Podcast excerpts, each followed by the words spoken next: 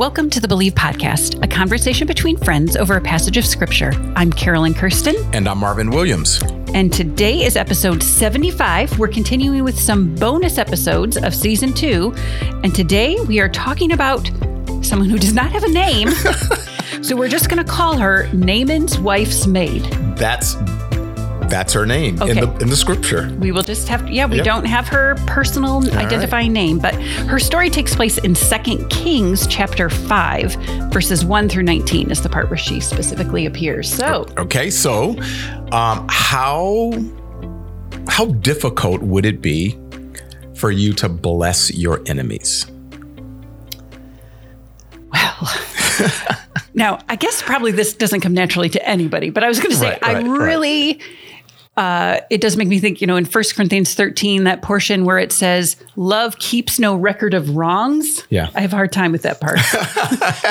Because I think I tend to keep record of things. So you and me both. Uh, so blessing my enemies is about as opposite of keeping a record of wrongs as it could be. So no, that does not come naturally no, to me. No, it doesn't. I don't think it comes naturally to any of us. Um, I I, that justice streak in me. Yeah. Um, Tanya and I were watching a movie the other night, and um, and the person who was doing all the wrong, he ends up getting away at the end. Ooh, that's hard. And so I am, I am saying this is wrong. He mm-hmm. should not get away. And then the movie ends, mm-hmm. and it's like he, he, it ends without him getting his just due. So I think it would be very difficult for me to um, to bless my, and even though that's what Jesus calls us to do, right? Yeah. And we're not perfect. Again, we're talking about imperfect people. We've been talking about imperfect people, but yet we see this in this story, Naaman's wife's maid. She actually gives us an example of what it means to bless an enemy or she to does. bless someone who probably did not have the her best interest at heart. So mm-hmm. so as you mentioned, this story takes place in Second Kings chapter five. So kind of set the yeah, set the we need to frame this up a little bit because we're we've jumped quite significantly from yeah. the last episode.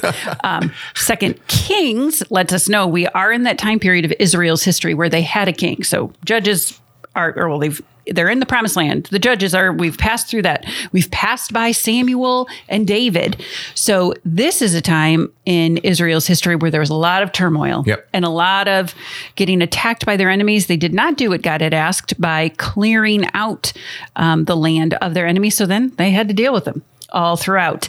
And Naaman's wife's maid is Jewish. Mm-hmm. And she was captured, um, taken as a slave. So about as horrible. I mean, we're this is human trafficking is what yep. we're talking about. Yep. So she has been captured, taken from her family, forced to be a servant in this household. Naaman is a commander of the army. So, person of high position, she is there this maid is there to serve Naaman's wife. And Naaman is not a Jewish commander. He's, Correct. He's right. a Syrian commander. He is a Gentile commander, if you will. So, so Jews and Gentiles, they, you know, they they weren't necessarily together, and so so this maid, this servant girl, is in the house of an an enemy, if you will, mm-hmm. and and she's serving Naaman's wife. And um, and then Naaman what happens to him? He gets leprosy. Yes, two episodes it's in a row, a leprosy reference. I didn't even think about that. Should we now. go for the hat trick next wow, time? No, I am just kidding. so yes, Naaman gets leprosy, which is the skin disease that was, I mean, very.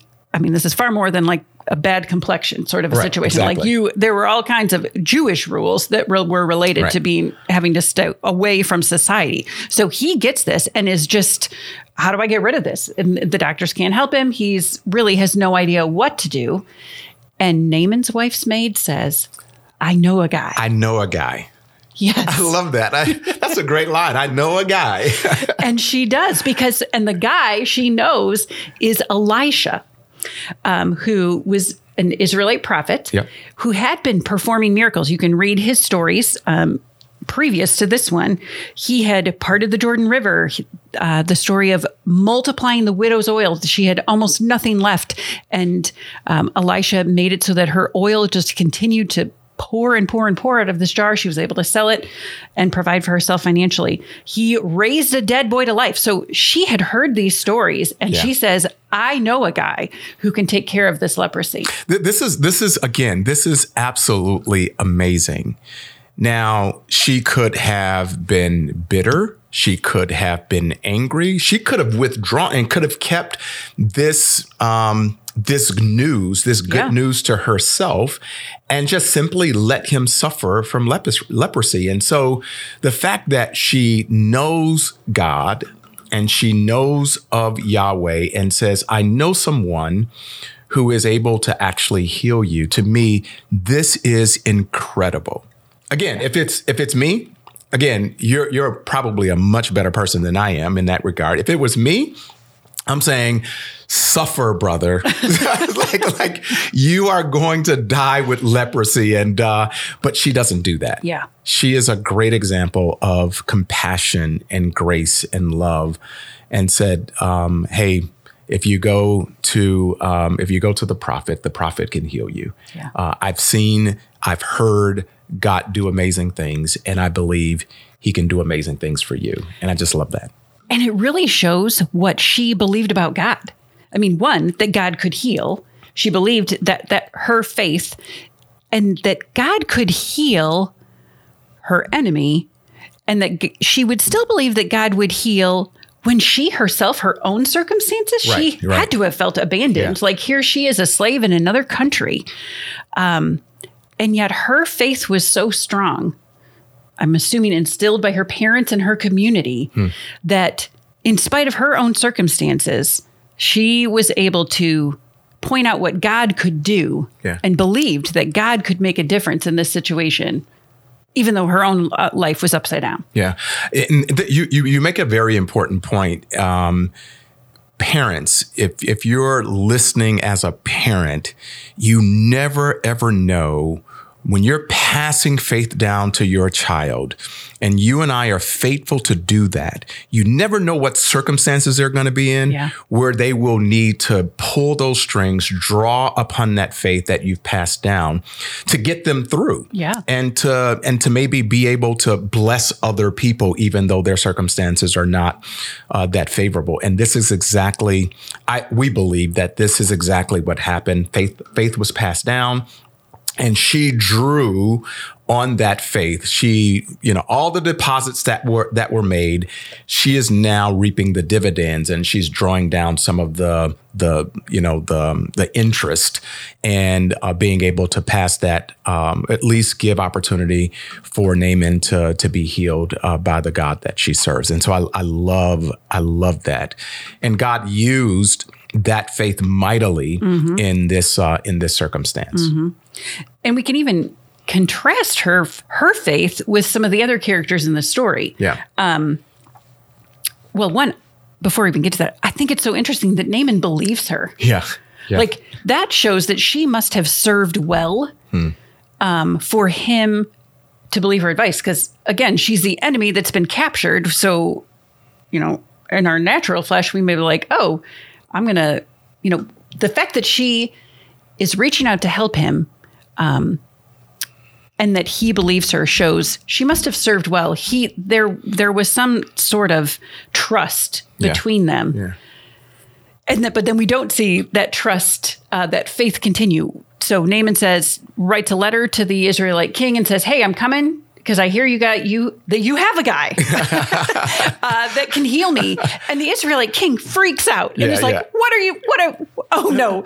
What is happening?" Like he does not raise his eyes to to recognize. That God does have this under control, Yeah, that yeah, God yeah. will step in in this situation. He feels like, oh, it's up to me. This enemy commander is coming, and I don't know what to do. Um, so we we see lack of faith in the king. We eventually see lack of faith in Naaman, who. Yeah. Doesn't like the instructions that Elisha gives him to take Right, care right. of the leprosy. Yeah, yeah. Go bathe in this dirty lake or dirty river. Um, Naaman, the kind of the adults in this situation, don't uh, display as much faith as this this maid does, which I just think is is remarkable again, Yeah. and why we chose to highlight her. Yeah, I, I think you're, you know, you you made again some some some really really major points here where you talk about this, you know, she served well, um, and even showing up to our work.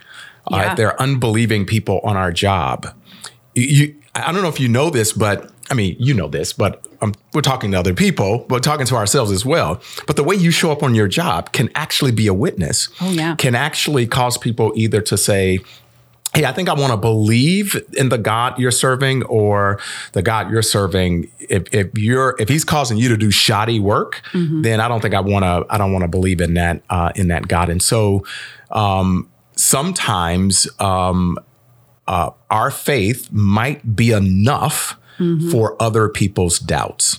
And hmm. again, we we talked we, we we we didn't talk about this story, but we know this story of when the four friends Yeah. let the man down before Jesus. The man who was sick, I don't know if he truly believed as much as the four friends did. The four friends believed enough for this man. He they they tore open the roof, put G, put the the man the sick man down before Jesus, and Jesus healed him.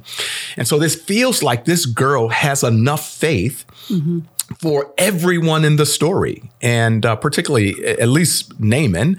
And I, I love the fact that God uses her, her story behind enemy lines, and to show compassion and grace towards someone who is actually um, holding her as a slave. And uh, so, so again, I, I again we cannot say enough about this young lady's story. I mean, she's nameless. She's and yet she has such a powerful influence on uh, in biblical history. Yeah, it that's true.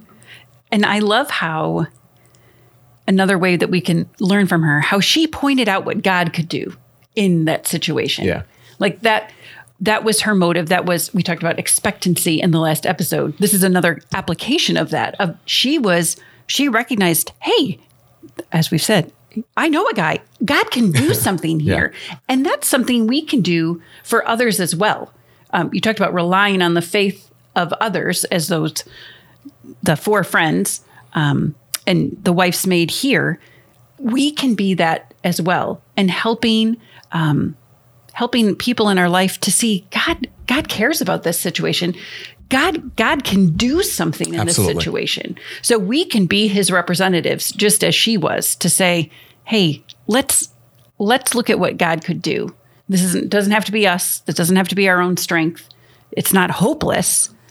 Let's turn to God Yeah. and see what he can do." Absolutely. I, I- the the other thing that I think is such a it's it's latent in the text is that this this young girl is um, is a Jewish uh, girl. She believes in Yahweh. She believes in um, the God uh, of her um, of her ancestors, if you will. Naaman is not a believer, and yet she shows kindness to someone who is not a believer. So I started thinking, you know, back, you know, when when was the last time I showed that kind of compassion for someone who did not follow um, did not follow Jesus? Uh, when was the last time I showed that kind of love and grace to um, and it has nothing to do with hey I'm, I'm doing this nice thing for you so that i can tell you about jesus which is great but but as carlos carlos whittaker says it's just being human. Just to say i want to be kind to you because you're in need. Or to pray for someone um, who is who is ill that may not be a believer. But to say I'm going to ask God. You may not believe this, but I'm going to ask God to bring healing to your body. so I think there's a this this young girl gives us an example of actually how to show concern and care and com- and to show compassion for our unbelieving friends. Not pointing our fingers, not condemning, not um, not treating them like a project, but to actually say to them, man, we we love you for the sake of loving you mm. and not having an ulterior motive. Uh, I believe it is the love and compassion that begins to draw people to God. Um, but we're just simply to be uh, the ambassadors of that love. And I think this young girl actually gives us a great example of how to show compassion for our unbelieving friends, unbelieving family members, so that uh, they too might have that kind of faith in God. Agreed.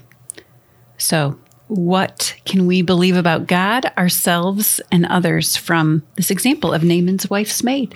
Yeah, I, I think uh, one of the things that we can believe about God is that God is God still is God is still using people to show compassion hmm. to people who are not following him. He he really does want the world to know that I I love you and um and I'm I am not I didn't I did not send my son to condemn the world, but I sent my son to show the world how much how much I love. And so this young girl, I think God uses her, nameless and all, to show compassion on someone who did not know Yahweh, who did not know the Lord, and um, and ultimately we see her being used by God to do that. And so I, I love that. Mm-hmm, yeah. Mm-hmm. And uh, let's not overlook the one thing we can believe about God is that He's a healer. Yeah, we yeah, didn't really right. focus yeah. on that much, but ultimately Naaman is healed of his of his yeah, leprosy.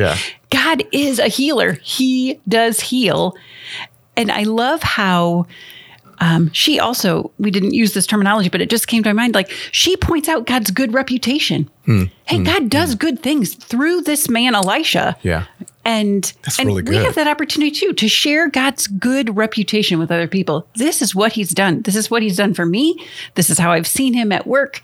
This is what I've heard. Sharing other people's stories, there's power in that too. Um, I think we can we can step into that ourselves and. Yeah how can we spread God's good reputation to those around us? Yeah.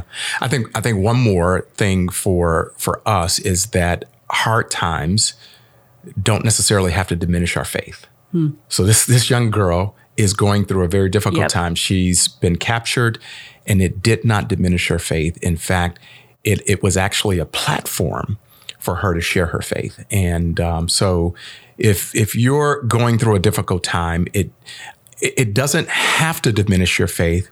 God can actually use that hard time uh, as a platform to tell others about Him, and um, so I think that's another thing for for me personally that I get from her story. Absolutely. Well, thank you, friends, for joining us this week. Um, human be a human, reach out to someone else, share God's good reputation with someone else, and have a spiritual conversation with a friend this week.